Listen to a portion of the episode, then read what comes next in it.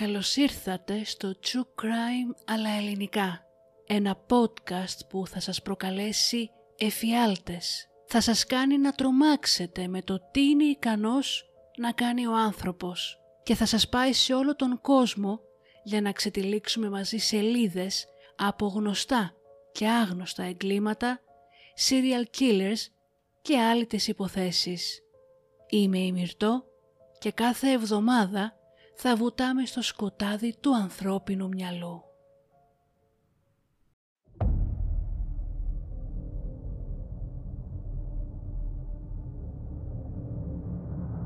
And that's where I cut her open when he told me to. Slave. There's no way around it. Primarily a sexual slave, but nonetheless a physical slave as well. I had no intention of hurting him. I, I couldn't find any way to eat and The girls you, mean you beat her to death with what? Uh, sledgehammer. We are all evil in some form or another.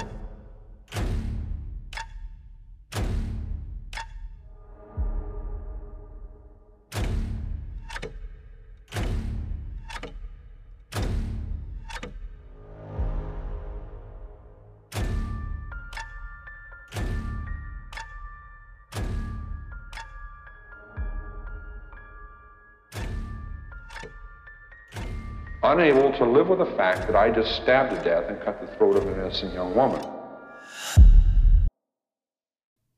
Όπως λέει και η Δήμητρα Παπαδοπούλου, ο έρωτας είναι ένα παιχνίδι μωρό μου. Ένα παιχνίδι μεταξύ ανθρώπων που ξεκινάει με γνωριμία, ανάβει με φλερτ, εξελίσσεται σε καψούρα, μεγαλώνει σε έρωτα και οριμάζει σε γάμο. Και κάτι που όλα τα φρεσκοπαντρεμένα ζευγάρια περιμένουν μετά από έναν εξουθενωτικό γάμο είναι ο μήνας του μέλιτος. Άλλες φορές σε μέρη μακρινά και παραδεισένια, σε τροπικά νησιά. Άλλες φορές σε ερημικούς προορισμούς. Κάποιες φορές σε κοσμοπολίτικες πρωτεύουσες. Και κάποιες στα πανέμορφα μέρη της Ελλάδας μας που τόσο αγαπάμε. Όπως συνηθίζεται, δύο άτομα παντρεύονται, πάνε μήνα του μέλιτος και γυρίζουν. Καμιά φορά γυρίζουν και τρία. Στις δύο σημερινές υποθέσεις μας όμως, δύο άτομα παντρεύτηκαν, δύο άτομα πήγαν μήνα του μέλιτος, αλλά γύρισε ένα. Μιας και μπήκε ο μήνας του έρωτα, ελάτε μαζί μου να μάθουμε τα πάντα για δύο τραγικές υποθέσεις, που ενώ ο ένοχος είναι γνωστός σε όλους, ακόμα και σήμερα, το τι ακριβώς έγινε παραμένει ένα ατελείωτο μυστήριο. Δεκαετία του 1970 και βρισκόμαστε στην Ουγκάντα. Ο πρόεδρος της χώρας είναι πεπισμένος ότι οι Νοτιοασιάτες καταστρέφουν την χώρα του και θέλει όπως και δίποτε να τους εκδιώξει. Έτσι δίνει στις οικογένειες 90 ημέρες για να ξεριζώσουν τη ζωή τους και να μετακομίσουν αλλού. Η οικογένεια της Άννη Χιντόκα ήταν μία από αυτές τις οικογένειες.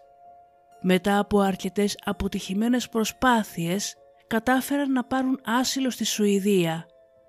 Εγκαταστάθηκαν στο Μάρισταντ και το 1982 γεννήθηκε η Άννη Χιντόκα, η οποία μεγάλωσε σε μια ανέμελη και δεμένη οικογένεια με αγάπη και σταθερότητα. Ως νεαρή γυναίκα ενθάρρυνε τους ανθρώπους γύρω της να ζήσουν τη ζωή τους στο έπακρο και ήθελε όλοι να γελούν.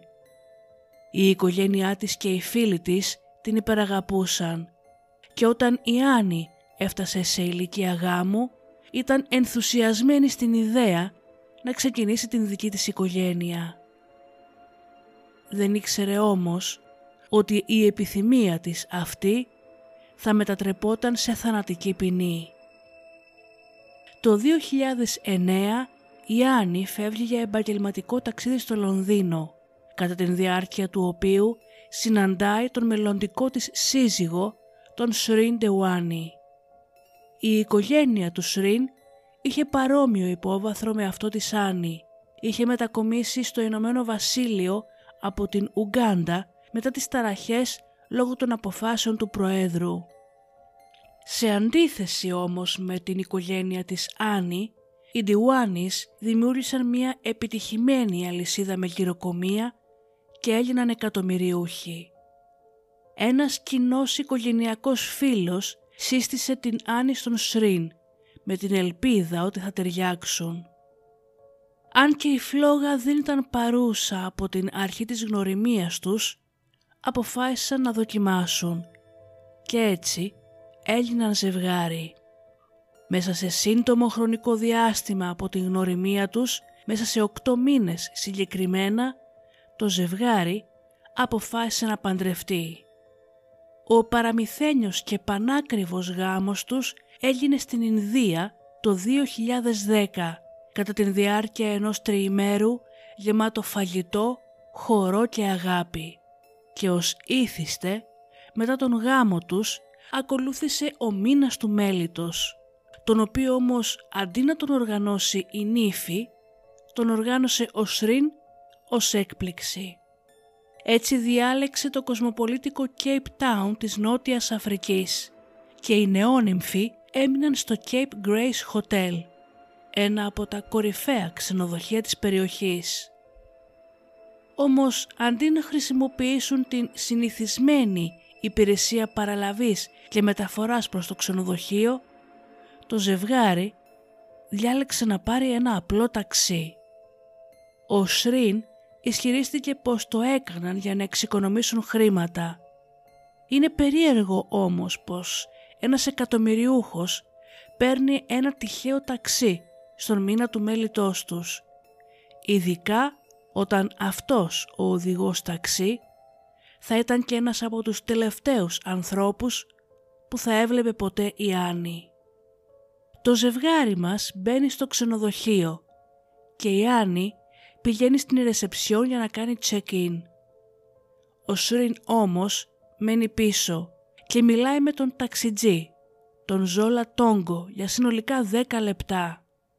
Του ζητάει να τους πάει στα αξιοθέατα του Cape Town και να γίνει ο δικός τους ιδιωτικός τουριστικός οδηγός. Κάτι στο οποίο ο Τόγκο συμφωνεί αμέσως. Ποιος δεν θα ήθελε να κερδίσει μερικά επιπλέον δολάρια. Έτσι το επόμενο πρωί ο οδηγός πάει τον Σριέν για να κάνει συνάλλαγμα. Κάτι όμως που θα μπορούσε να το κάνει ο Σριέν από την ίδια τη ρεσεψιόν του ξενοδοχείου. Οπότε γιατί να φύγει με τον οδηγό; Όταν ο Σριέν θα γυρίσει, το νιόπαντρο ζευγάρι θα περάσει την ημέρα του χαλαρώνοντας δίπλα στην πισίνα και απολαμβάνοντας ποτά. Κατά τις 7 και μισή το βράδυ, ο οδηγός ο Τόγκο ήρθε για να τους πάει για δείπνο, καθώς είχαν κάνει κράτηση σε ένα τοπικό εστιατόριο, το 96 Winery Road. Τα σχέδιά τους όμως άλλαξαν ξαφνικά. Αποφάσισαν να μην πάνε στο εστιατόριο αυτό και επέλεξαν να πάνε κατά τις 10 και μισή σε ένα άλλο εστιατόριο στην περιοχή Strand του Cape Town. Κατά την επιστροφή τους στο ξενοδοχείο, ο Σρίν και η Άννη φέρεται να πίεσαν τον οδηγό τους στον Τόγκο να τους πάει σε μια φτωχική και επικίνδυνη γειτονιά του Cape Town. Προφανώς για να δουν την άλλη πλευρά της ζωής αυτής της μεγάλης πόλης.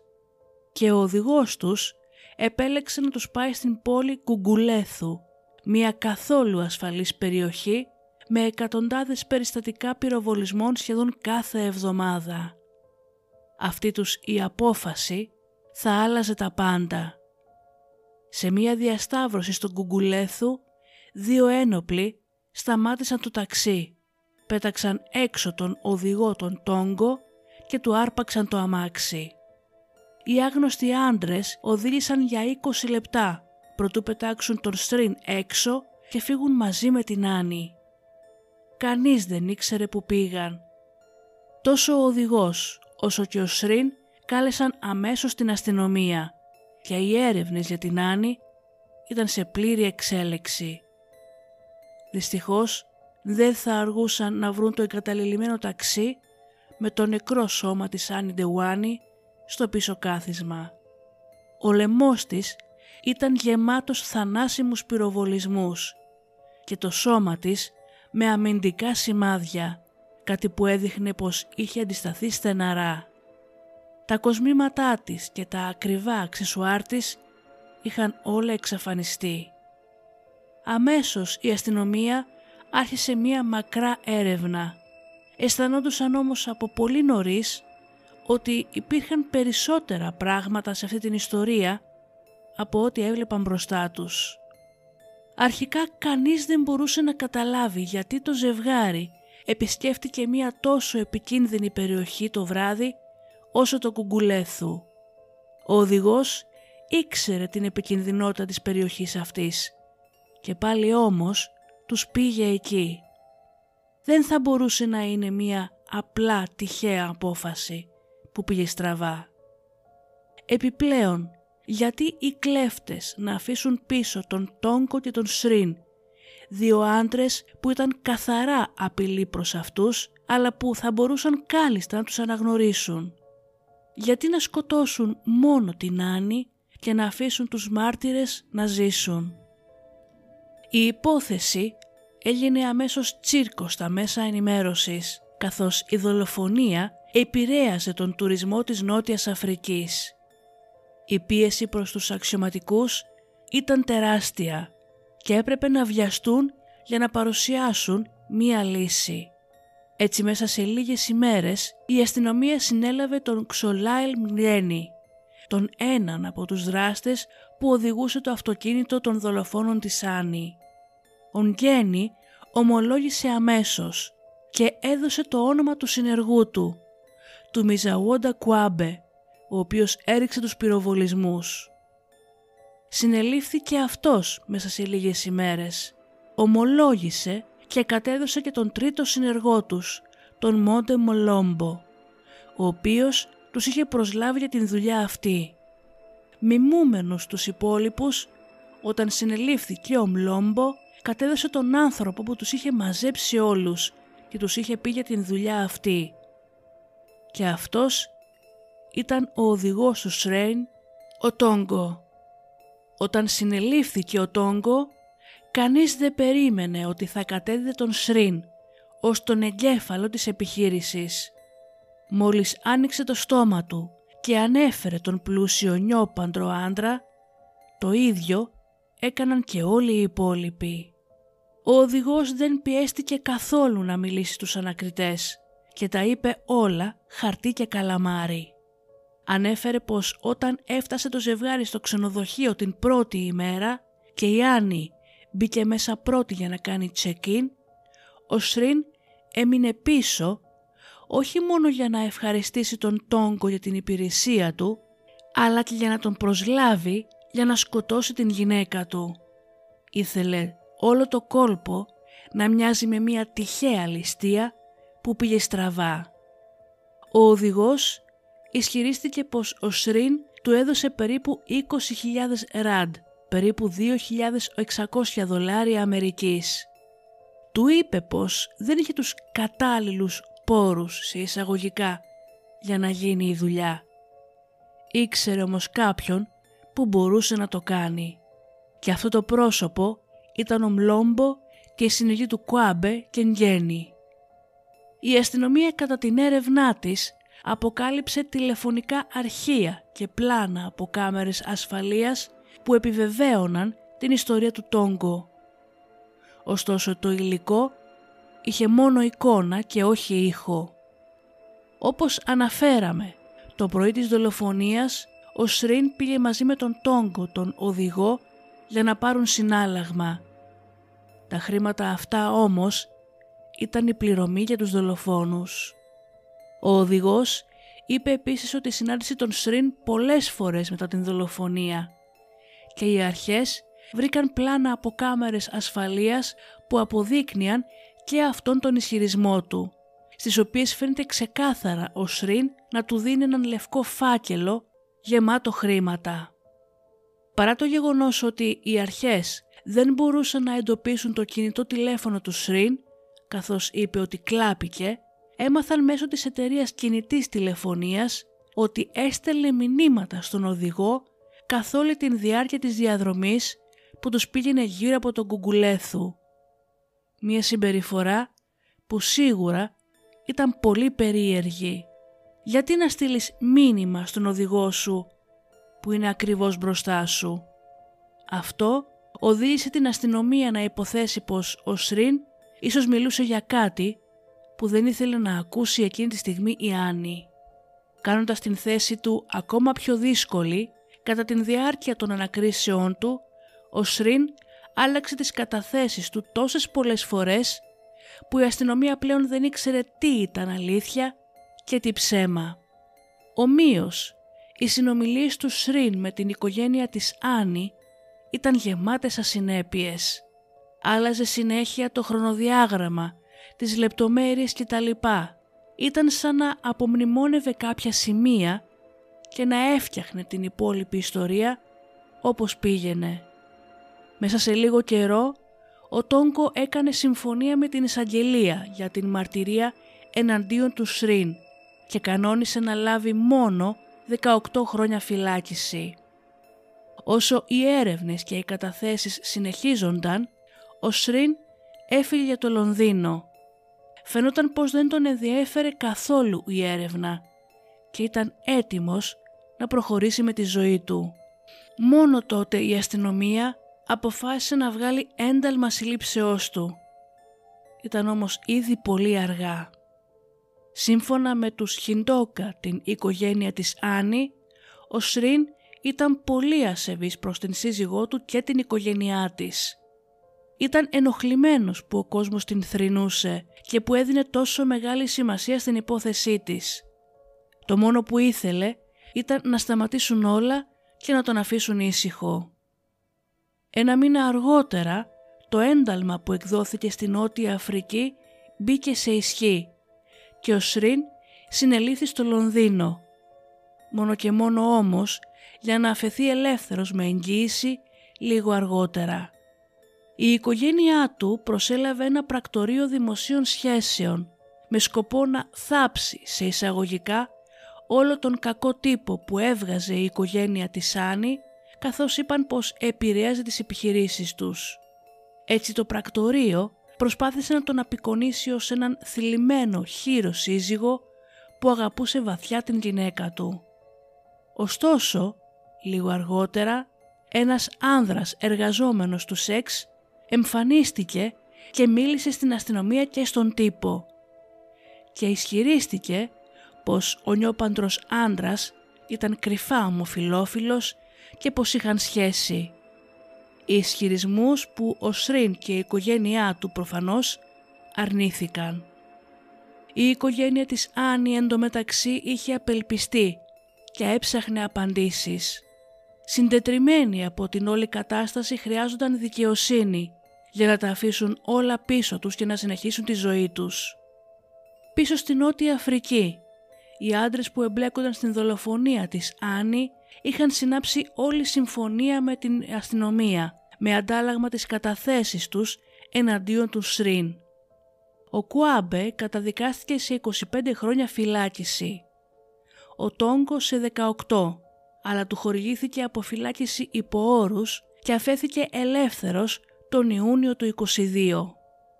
Ο Μλόμπο απέκτησε πλήρη ασυλία λόγω της ομολογίας του. Ο Νγκένι δεν έκανε συμφωνία και πήρε ισόβια κάθριξη, ωστόσο το 14 πέθανε από όγκος στον εγκέφαλο. Νωρίτερα, τον Μάρτιο του 11, το αγγλικό δικαστικό σύστημα αποφάσισε πως ο Σριν έπρεπε να εκδοθεί στη Νότια Αφρική για τις κατηγορίες εναντίον του. Οι δικηγόροι του άσκησαν έφεση, επικαλούμενοι την ψυχική του υγεία και τις σκέψεις αυτοκτονίας που είχε. Καθώς κέρδισαν την έφεση, του χορηγήθηκε εξαίρεση μέχρι να βελτιωθεί σε εισαγωγικά η υγεία του. Χρησιμοποίησε όμως με επιτυχία το ίδιο τέχνασμα και κέρδισε δύο ακόμα εφέσεις. Το 14 όμως δεν είχε άλλους άσους στο μανίκι του και έτσι εκδόθηκε στη Νότια Αφρική, όπου δήλωσε αθώος σε όλες τις κατηγορίες που το απαγγέλθηκαν. Η εισαγγελία υποστήριξε πως ο Σριν ήταν κρυφά ομοφιλόφιλος και παντρεύτηκε την Άννη λόγω της πίεσης του περίγυρού του, της οικογένειάς του και της κοινωνίας και δεδομένου του ότι η κουλτούρα του δεν πίστευε στα διαζύγια, αποφάσισε πως το να δολοφονήσει την γυναίκα του θα ήταν πιο αποδεκτό. Η εισαγγελία παρουσίασε ένα βουνό στοιχεία εναντίον του Σριν, τα τηλεφωνικά του αρχεία, τις μαρτυρίες, τα πλάνα κλειστού κυκλώματος τηλεόρασης, το ιστορικό ιστού σε ιστοσελίδες γνωριμιών γκέι και πορνό και πολλά άλλα. Υποστήριξαν ότι η Άννη δεν ήταν ευτυχισμένη με τον Σριν και πως κατά την διάρκεια του μήνα του μέλητος είχε στείλει πολλά μηνύματα στην οικογένειά της λέγοντας πως έκανε λάθος που τον παντρεύτηκε. Από την άλλη, η υπεράσπιση υποστήριξε πως ο Σριν ήταν αμφιφιλόφιλος και όχι ομοφιλόφιλος. Ωστόσο ισχυρίστηκαν πως ο σεξουαλικός του προσανατολισμός δεν επηρέασε καθόλου τα συναισθήματά του για την γυναίκα του.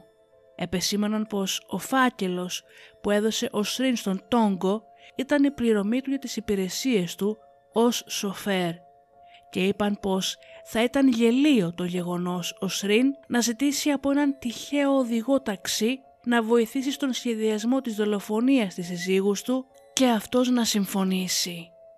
Αρκετές εφημερίδες ανέφεραν πως η αστυνομία ανάγκασε μέσω βασανιστήριων τους συνεργάτες του Τονγκό να πούν πως το μυαλό πίσω από όλα ήταν ο Σριν, λέγοντας πως ήταν γνωστό στην κοινωνία ότι η αστυνομία της Νότιας Αφρικής χρησιμοποιούσε τέτοιες μεθόδους.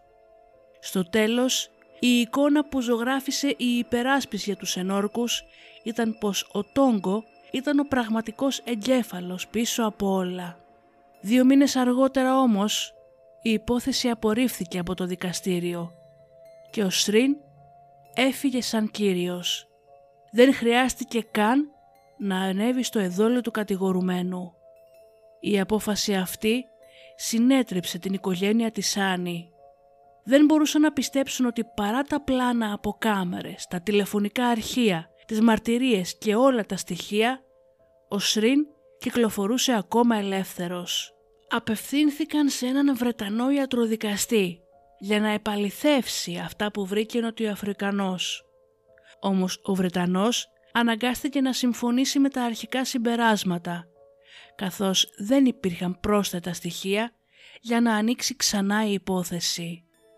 Η οικογένεια της Άννη υπέβαλε επίσης μήνυση και κατά του Νοτιοαφρικανού δικαστή. Ήθελαν να μάθουν γιατί απορρίφθηκε η υπόθεση τόσο γρήγορα και γιατί ο Σριν δεν κατέθεσε. Ωστόσο το δικαστήριο απάλαξε τον δικαστή από όλες τις κατηγορίες. Η οικογένειά της παλεύει ακόμα να ξεπεράσει την θλίψη και να κλείσει τις πληγές της. Δυσκολεύονται όμως να συμβιβαστούν με τον θάνατό της καθώς δεν γνωρίζουν την πλήρη ιστορία. Όσο για τον Σριν έχει προχωρήσει τη ζωή του και πριν από μερικά χρόνια εθεάθη μαζί με έναν Βραζιλιάνο φωτογράφο. Για την δολοφονία της Άννη βγήκαν δεκάδες βιβλία και αρκετά ντοκιμαντέρ. Ένας από τους δολοφόνους της μίλησε στον τύπο για τον ρόλο του και για το πόσο τον κατέστρεψε ψυχολογικά. Ο πραγματικός ένοχος όμως είναι ακόμα ελεύθερος. Η 26χρονη Τίνα Βότσον για την επόμενη ιστορία μας γεννήθηκε στην Δυτική Γερμανία στις 13 Φεβρουαρίου του 1977 και τέθηκε αμέσως για υιοθεσία. Ο Τόμ και η Σίντι Τόμας την υιοθέτησαν και μεγάλωσε με μία μικρότερη αδερφή στο Μπέρμιγχαμ της Αλαμπάμα. Ως παιδί, η Τίνα διεγνώστη με παροξυσμική υπερκυλιακή ταχυκαρδία, μια πάθηση που χαρακτηρίζεται από έναν ασυνήθιστα γρήγορο καρδιακό ρυθμό που προκαλεί ζαλάδα, εφίδρωση και δύσπνοια. Η φαρμακευτική αγωγή που έπαιρνε η Τίνα δεν την βοήθησε και έτσι σε ηλικία 24 ετών έκανε χειρουργική επέμβαση. Σπούδασε στο Πανεπιστήμιο της Αλαμπάμα στο Μπέρμιγχαμ όπου εκεί γνώρισε τον μελλοντικό σύζυγό της David Gabriel Watson. Ο David Watson ή Gabe όπως τον φώναζαν όλοι με το που γνώρισε την Τίνα τη ζήτησε αμέσως να βγούνε. Ενδιαφερόταν για εκείνη αλλά η Τίνα την εποχή εκείνη ήταν αραβωνιασμένη και δεν του έδινε καθόλου σημασία. Αυτός όμως δεν το έβαλε κάτω και έτσι όταν βρέθηκαν στο ίδιο πρωτοχρονιάτικο πάρτι έκανε και πάλι την κίνησή του. Ευτυχώς για αυτόν η Τίνα είχε μόλις διαλύσει τον αραβόνα της και αποφάσισε να του δώσει μια ευκαιρία. Μια απόφαση που θα άλλαζε για πάντα τη ζωή της. Αφού αποφύτησαν από το πανεπιστήμιο, ο Γκέιμπ άρχισε να εργάζεται στην εταιρεία του πατέρα του και η Τίνα έγινε μάνατζερ σε ένα κατάστημα ρούχων. Ο Γκέιμπ είχε πάθος με τις καταδύσεις και είχε λάβει πιστοποίηση ως δίτης διασώσεων. Έκανε πολύ συχνά καταδύσεις. Η Τίνα όμως προτιμούσε να μην λαμβάνει και αυτή μέρος. Μετά από παρακάλια, τον Ιανουάριο του 2003, η Τίνα αποφάσισε να κάνει και αυτή μαθήματα καταδύσεων για να μπορέσει να απολαύσει μαζί με τον Γκέιπ το χόμπι του. Οι γονείς της ανησυχούσαν λόγω της πάθησής της και ο πατέρας της αποφάσισε να μιλήσει στον Γκέιμπ. Αυτός όμως του είπε πως η Τίνα κάνει ό,τι της αρέσει. Τον Φεβρουάριο του ιδίου έτους ο Γκάμπριελ ζήτησε το χέρι της Τίνα από τον πατέρα της. Αυτός ήταν διστακτικός και παρά το γεγονός ότι τυπικά δεν του έδωσε ποτέ το OK, στις 20 Απριλίου του 2003 έγινε η επίσημη πρόταση γάμου με τον Γκέιμπ να κρύβει το δαχτυλίδι της μέσα σε ένα πασχαλινό αυγό. Στις 26 Σεπτεμβρίου η Τίνα ζήτησε από τον πατέρα της να αυξήσει την ασφάλεια ζωής της και να προσθέσει τον Γκέιμπ ως μοναδικό δικαιούχο. Ο πατέρας της δεν μπορούσε να καταλάβει γιατί βιαζόντουσαν τόσο πολύ και το ανέβαλε για μετά την επιστροφή τους από τον μήνα του μέλητος. Στις 11 Οκτωβρίου του 2003 το ζευγάρι παντρεύτηκε και έφυγαν αμέσως για δύο εβδομάδες μήνα του μέλητος στην πανέμορφη Αυστραλία. Την πρώτη εβδομάδα θα πήγαιναν στο Σίδνεϊ, ενώ την δεύτερη στο Townsville του Queensland. Όταν έφτασαν στο Townsville, επιβιβάστηκαν στο σκάφος Spoilsport, όπου είχαν προγραμματίσει να κάνουν καταδύσεις και να επισκεφτούν τους πανέμορφους υφάλους της περιοχής και τα διάσημα ναυάγια που υπήρχαν. Ο Γκέιμπ είχε ήδη 55 καταδύσεις στο ιστορικό του ως πιστοποιημένος δίτης, ενώ η Τίνα μόνο 5. Η απειρία της όμως δεν την ανησυχούσε καθόλου, καθώς ένιωθε ασφαλής με τον Γκέιμπ δίπλα της. Στις 22 Οκτωβρίου, όταν έφτασε η στιγμή για το ζευγάρι να κάνει την δυσκολότερη κατάδυση του προγράμματός τους, ο Γκέιμπ αρνήθηκε να τους συνοδεύσει ο επαγγελματίας δίτης, κάτι που είναι συνηθισμένο και αναγκαίο σε μεγάλες καταδύσεις. Συγκεκριμένα του είπε ότι μιας και είναι πιστοποιημένος δίτης ο ίδιος, δεν χρειαζόταν την βοήθειά του. Όσο το ζευγάρι ετοιμαζόταν για την κατάδυση, ο Γκέιμπ αντιμετώπισε κάποιο πρόβλημα με τον καταδυτικό υπολογιστή του, κάτι που έκανε την Τίνα να ανησυχήσει. Η κατάδυση αυτή θεωρούνταν αρκετά δύσκολη, λόγω του βάθους αλλά και του ρεύματος του ωκεανού. Πάνω στο σκάφος υπήρχαν λίγοι άνθρωποι με την κατάλληλη εμπειρία που θα μπορούσαν να βοηθήσουν σε περίπτωση που κάτι πάει στραβά. Λίγο πριν μπουν στο νερό, ο Γκέιμπ ζήτησε από τους υπεύθυνους να βάλουν επιπλέον βάρος πάνω στην καταδυτική στολή της Τίνας και αυτό γιατί όπως είπε ο ίδιος η μικροκαμωμένη και ελαφριά σύζυγός του δεν θα μπορούσε να βουτήξει προς το ναυάγιο που βρισκόταν στον πυθμένα. Αφού έβαλαν έξτρα βάρος πάνω στην τίνα, βούτυξαν και μέσα σε 10 λεπτά, σύμφωνα με την μαρτυρία που έδωσε ο Γκέιμπ αργότερα, η τίνα άρχισε να κινείται περίεργα και να του κάνει σήμα πως κάτι δεν πάει καλά. Είπε ότι η Τίνα του έβγαλε κατά λάθος την μάσκα από το πρόσωπό του και άρχισε να πανικοβάλλεται. Έπιασε να φτιάξει την μάσκα του, αλλά μόλις την έφτιαξε κοίταξε στα αριστερά του και παρατήρησε πως η Τίνα βυθιζόταν. Αντί να κολυμπήσει προς το μέρος της για να την βοηθήσει, κολύμπησε προς την επιφάνεια και πήγε πάνω στο σκάφος Spoilsport για να ζητήσει βοήθεια. Εν τω μεταξύ οι υπόλοιποι δίτες που έπαιρναν μέρος στην κατάδυση αυτή ανέβασαν την Τίνα στην επιφάνεια και την επιβίβασαν σε ένα άλλο διπλανό σκάφος στο Jazz 2. Ο εκπαιδευτής που συνόδευε το group βρισκόταν ήδη πάνω στο Jazz 2 και ανέλαβε να κάνει κάρπα στην Τίνα για πάνω από 30 λεπτά. Όταν οι υπόλοιποι ρώτησαν τον Γκέιμπ γιατί δεν την ανέβασε ο ίδιος, είπε πως δεν είχε μάθει ποτέ πως να επαναφέρει κάποιον στην επιφάνεια.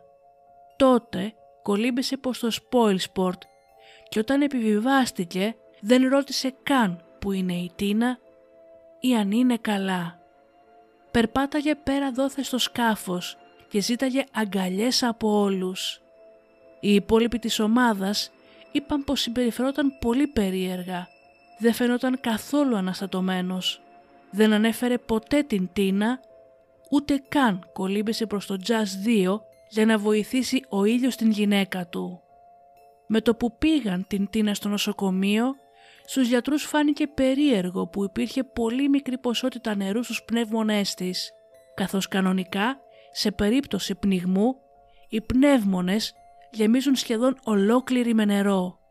Ο Wade, ο επαγγελματίας δίτης, ο οποίος έσπευσε να βοηθήσει την Τίνα, δήλωσε πως η νεαρή κανονικά δεν θα έπρεπε να βουλιάζει. Οι αυτοδίτες, εκτός κι αν είναι σταθμισμένοι με ειδικά βάρη, επιπλέουν από την φύση τους και δεν βυθίζονται έτσι απλά. Επίσης είπε πως όταν κολύμπησε προς την Τίνα για να την σώσει, παρατήρησε πως είχε όλα τα βάρη πάνω της και αναγκάστηκε να της βγάλει την ειδική ζώνη για να την φέρει πιο γρήγορα στην επιφάνεια. Αργότερα κατά την διάρκεια της έρευνας οι αρχές ανακάλυψαν ότι η Τίνα φορούσε 20 κιλά βάρη όταν το κανονικό που θα έπρεπε να είχε ήταν μόνο 8 κιλά. Δυστυχώς η νιόπαντρη γυναίκα άφησε την τελευταία της πνοή στο νοσοκομείο. Αρκετοί δίτες που ήταν στην ίδια κατάδυση δήλωσαν στις καταθέσεις τους πως είδαν τον Γκέιμπ να αγκαλιάζει με όλο του το σώμα την Τίνα σε μια αγκαλιά που ονομάζεται Bear Hug. Η ίδια πάλευε να πάρει ανάσα. Η ιστορία που έδωσε ο Γκέιμπς στους ανακριτές άλλαζε κάθε φορά και τίποτα από την όλη υπόθεση δεν έβγαζε νόημα. Κάλεσε την οικογένειά του και τους είπε για το τι συνέβη. Αρνήθηκε όμως να μιλήσει στην οικογένεια της Τίνα αφήνοντάς τους στο σκοτάδι σε μια τόσο δύσκολη στιγμή και άφησε την δική του οικογένεια να τους ενημερώσει. Η αρχική απόφαση του ιατροδικαστή ανέφερε πως ο θάνατός της ήταν ατύχημα ο πατέρας της Τίνα όμως ήξερε πως κάτι εγκληματικό είχε συμβεί. Πέντε ημέρες μετά τον θάνατό της, η νεαρή Τίνα Γουότσον μεταφέρθηκε πίσω στις Ηνωμένες Πολιτείες και μετά από λίγες ημέρες έγινε η κηδεία της, παρουσία των δύο οικογενειών, συγγενών, αγαπημένων προσώπων και φίλων. Καθ' όλη την διάρκεια της κηδείας, ο Γκέιμπ συμπεριφερόταν σαν να μην είχε συμβεί τίποτα, σαν να μην ήταν καν σε κηδεία. Σε μια κίνηση που εξόργησε πολλούς, όσο στεκόταν μπροστά από το ανοιχτό φέρετρο της συζύγου του, γύρισε στον φίλο του και του είπε «Τουλάχιστον τα στήθη της φαίνονται ζωηρά», αφήνοντας τον φίλο του και όσους τον άκουσαν άφωνους. Λίγο αργότερα σε μια άλλη περίεργη κίνηση, κοντά στις γιορτές, ο Γκέιμπ έστειλε στην οικογένεια της Τίνα μια χριστουγεννιάτικη κάρτα με μια φωτογραφία από τον γάμο τους. Από κάτω, ο Γκέιμπ είχε εκτυπώσει «Ποιος είναι αυτός ο σεξι τύπος δίπλα στην Τίνα» «Α, ναι, εγώ είμαι». Λίγες ημέρες μετά, ο Γκέιμπ προσπάθησε να πάρει πίσω τα λεφτά που είχαν δώσει στο ταξιδιωτικό γραφείο για το ταξίδι που διακόπηκε. Ωστόσο, η ασφαλιστική εταιρεία του είπε πως ο τραυματισμός κατά την διάρκεια μιας κατάδυσης δεν καλύπτονταν από ασφάλιση και πως όλοι είχαν δικαίωμα στην ασφάλεια ζωής της Τίνα. Ο Τόμι, ο πατέρας της, επέμενε πως η ιστορία που είχε πει ο Γκέιμπ ήταν πολύ περίεργη και αποφάσισε να το ψάξει ο ίδιος πιο βαθιά. Επικοινώνησε με κάποια μέλη του σκάφους Spoilsport και όταν του είπαν πως ο Γκέιμπ δεν είχε πάει στο διπλανό σκάφος όπου προσπαθούσαν να κάνουν ανάνυψη στην Τίνα, πήρε το πρώτο αεροπλάνο για την Αυστραλία. Το πρώτο άτομο με το οποίο μίλησε ήταν ο Δίτης που έφερε την κόρη του στην επιφάνεια. Αφού μίλησε και με την αστυνομία και εξέτασε προσεκτικά την υπόθεση, η αστυνομία του Townsville συμφώνησε πως υπήρχαν εύλογα στοιχεία που έδειχναν δολοφονία. Έτσι τον Ιούλιο του 2004 η υπόθεση άνοιξε και πάλι και καταχωρήθηκε ως δολοφονία. Η ιστορία και τα στοιχεία που είχε δώσει ο Γκέιμπ παρουσίαζαν πολλές ασυνέπειες. Για παράδειγμα είπε στην αστυνομία πως καθώς ανέβαινε προς την επιφάνεια βρήκε δύο δίτες, από τους οποίους ζήτησε να πάνε να βοηθήσουν την γυναίκα του. Όταν όμως οι αρχές έκαναν την δική τους έρευνα, δεν βρήκαν αυτούς τους δύο δίτες. Και άλλοι μάρτυρες δήλωσαν πως κανείς άλλος δεν βρισκόταν κοντά στον Κέιπ και στην Τίνα κατά την διάρκεια της κατάδυσης. Ο Γκέιμπ είπε επίσης στους ανακριτές πως κολύμπησε με ταχύτητα προς την επιφάνεια για να βοηθήσει την γυναίκα του. Ο καταδυτικός υπολογιστής του όμως απέδειξε το ακριβώς αντίθετο, ότι κολυμπούσε δηλαδή με το πάσο του προς την επιφάνεια. Η Τίνα είχε δηλώσει εξ αρχής πως δεν είχε πείρα και αισθανόταν άβολα και κανονικά θα έπρεπε να συνοδευόταν από επαγγελματία δίτη. Λόγω της ύπαρξης πολύ μικρής ποσότητας νερού στους πνεύμονές της, ίσως λιποθύμησε κατά την διάρκεια της κατάδυσης και το στόμα της χαλάρωσε από το επιστόμιο. Υποψιάζονταν πως κατά την διάρκεια της bear hug, αυτής της αγκαλιάς, ο Γκέιμπ είχε κλείσει τον αέρα της Τίνα μέχρι η γυναίκα του να χάσει τις αισθήσεις της και τον άνοιξε λίγο πριν την αφήσει. Μετά από συνεντεύξεις με αρκετούς ειδικούς στις καταδύσεις, η αστυνομία διαπίστωσε πως ο Γκέιμπ είχε εμπειρία στο να φέρνει ανθρώπους στην επιφάνεια. Ερεύνησαν επίσης την εταιρεία καταδύσεων και έμαθαν πως μόνο 15 από τις 55 καταδύσεις του Γκέιμπ έγιναν σε ωκεανό. Εάν η εταιρεία είχε ακολουθήσει το πρωτόκολλο, τότε ο Γκέιμπ και η Τίνα θα είχαν μαζί τους τον εκπαιδευμένο δίτη για να βεβαιωθούν ότι είναι ασφαλής. Ο Γκέιμπ όμως είπε ψέματα και δεν είπε ποτέ στην εταιρεία για τον πανικό της Τίνα όσο ήταν κάτω από το νερό και παρέλειψε εντελώς αυτή την πληροφορία. Ο Τόμι, ο πατέρας της Τίνα, είπε επίσης ότι κάθε φορά που επισκεπτόταν την κόρη της στον τάφο της, τα λουλούδια που άφηνε εξαφανίζονταν μυστεριωδώς. Πίστευε πως κάποιος τα έκλεβε. Ο Γκέιμπ είχε ζητήσει να ξεθάψει το σώμα της Τίνα γιατί ήθελε να το μεταφέρει σε ένα οικόπεδο που είχε ο ίδιος αγοράσει. Δυστυχώς, όταν μετέφερε τον τάφο της, δεν έβαλε ποτέ τα φόπλακα και την άφησε χωρίς κανένα σημάδι για τρία ολόκληρα χρόνια. Αφού ο Τόμι ανακάλυψε που είχε μετακινήσει ο Γκέιμπ το σώμα της κόρης του, πήγε και της άφησε λουλούδια, για να τα βρει όμως την επόμενη ημέρα να έχουν εξαφανιστεί. Αφού πήγε στην αστυνομία, οι αρχές έστησαν μία κάμερα εκεί κοντά και έπιασαν τον Γκέιμπ στο βίντεο να κλέβει τα λουλούδια και να τα πετάει. Η δικαιολογία του ήταν ότι στην Τίνα δεν άρεσαν ποτέ τα πλαστικά λουλούδια. Εν τω μεταξύ ο Γκέιμπ γύρισε πίσω στην ζωή του. Είχε ήδη αρχίσει να βγαίνει και τον Αύγουστο του 2008 παντρεύτηκε τη νέα του σύζυγο. οι αρχές της Αυστραλίας για να ερευνήσουν περαιτέρω την υπόθεση αποφάσισαν να στείλουν μία ομάδα στην Αλαμπάμα της Αμερικής. Ο Γκέιμπ δεν ήταν ο σύζυγος που έδειχνε σε όλους πως ήταν. Ανακάλυψαν πως το ζευγάρι είχε χωρίσει λίγο πριν από τον αραβόνα τους επειδή μάλωναν πολύ και η Τίνα ήταν έτοιμη να τα αφήσει όλα πίσω της και να προχωρήσει την ζωή της.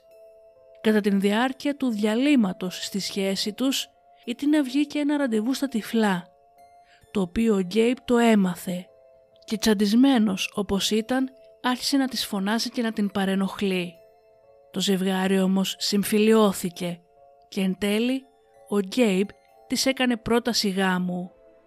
Τον Μάιο του 2009 ο Γκέιπ Βότσον συμφώνησε με τις τοπικές αρχές να μετατρέψουν την κατηγορία δολοφονίας σε ανθρωποκτονία και γύρισε πίσω στην Αυστραλία για να δικαστεί.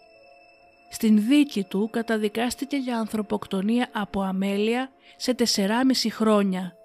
Ο δικαστής όμως του έδωσε αναστολή με 12 μήνες.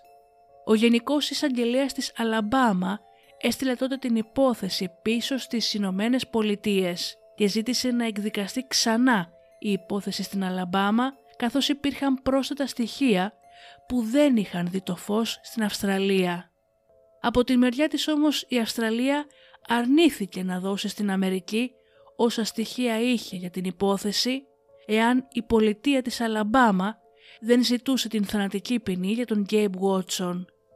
Έτσι γύρισε και πάλι πίσω στην Αμερική, αναμένοντας τη νέα δίκη του. Κατά τη διάρκεια της αναμονής, τα δικαστήρια της Αλαμπάμα απομάκρυνα τον Γκέιμπ ως διαχειριστή της περιουσίας της Τίνα και τα παραχώρησαν όλα στον πατέρα της. Σε μια κίνηση υπεροψίας και εγωισμού, όταν ο Τόμι, ο πατέρας της Τίνα, ζήτησε από τον Γκέιμπ να του δώσει τα προσωπικά αντικείμενα της κόρης του, αυτός αρνήθηκε. Το νέο δικαστήριο ξεκίνησε στα 35 γενέθλια της Τίνα. Δυστυχώς για κάποιο λόγο δεν επετράπη στην εισαγγελία να αναφέρει την περίεργη συμπεριφορά του Γκέιμπ ούτε και την αύξηση στο ποσό της ασφάλειας ζωής που ήθελε. Χωρίς όλα αυτά, ο δικαστής αποφάσισε πως δεν υπήρχαν πολλά στοιχεία για να καταδικάσει τον Γκέιμπ για φόνο και αθωώθηκε από όλες τις κατηγορίες. Ο Γκέιμπ Βάτσον είπε στον τύπο ότι επιτέλους θα ερεμήσει και πως θα ξαναφτιάξει την ζωή του. Η ζωή της Τίνα όμως βρίσκεται ακόμα στον πάτο της θάλασσας και συνεχίζει να ζητάει δικαίωση.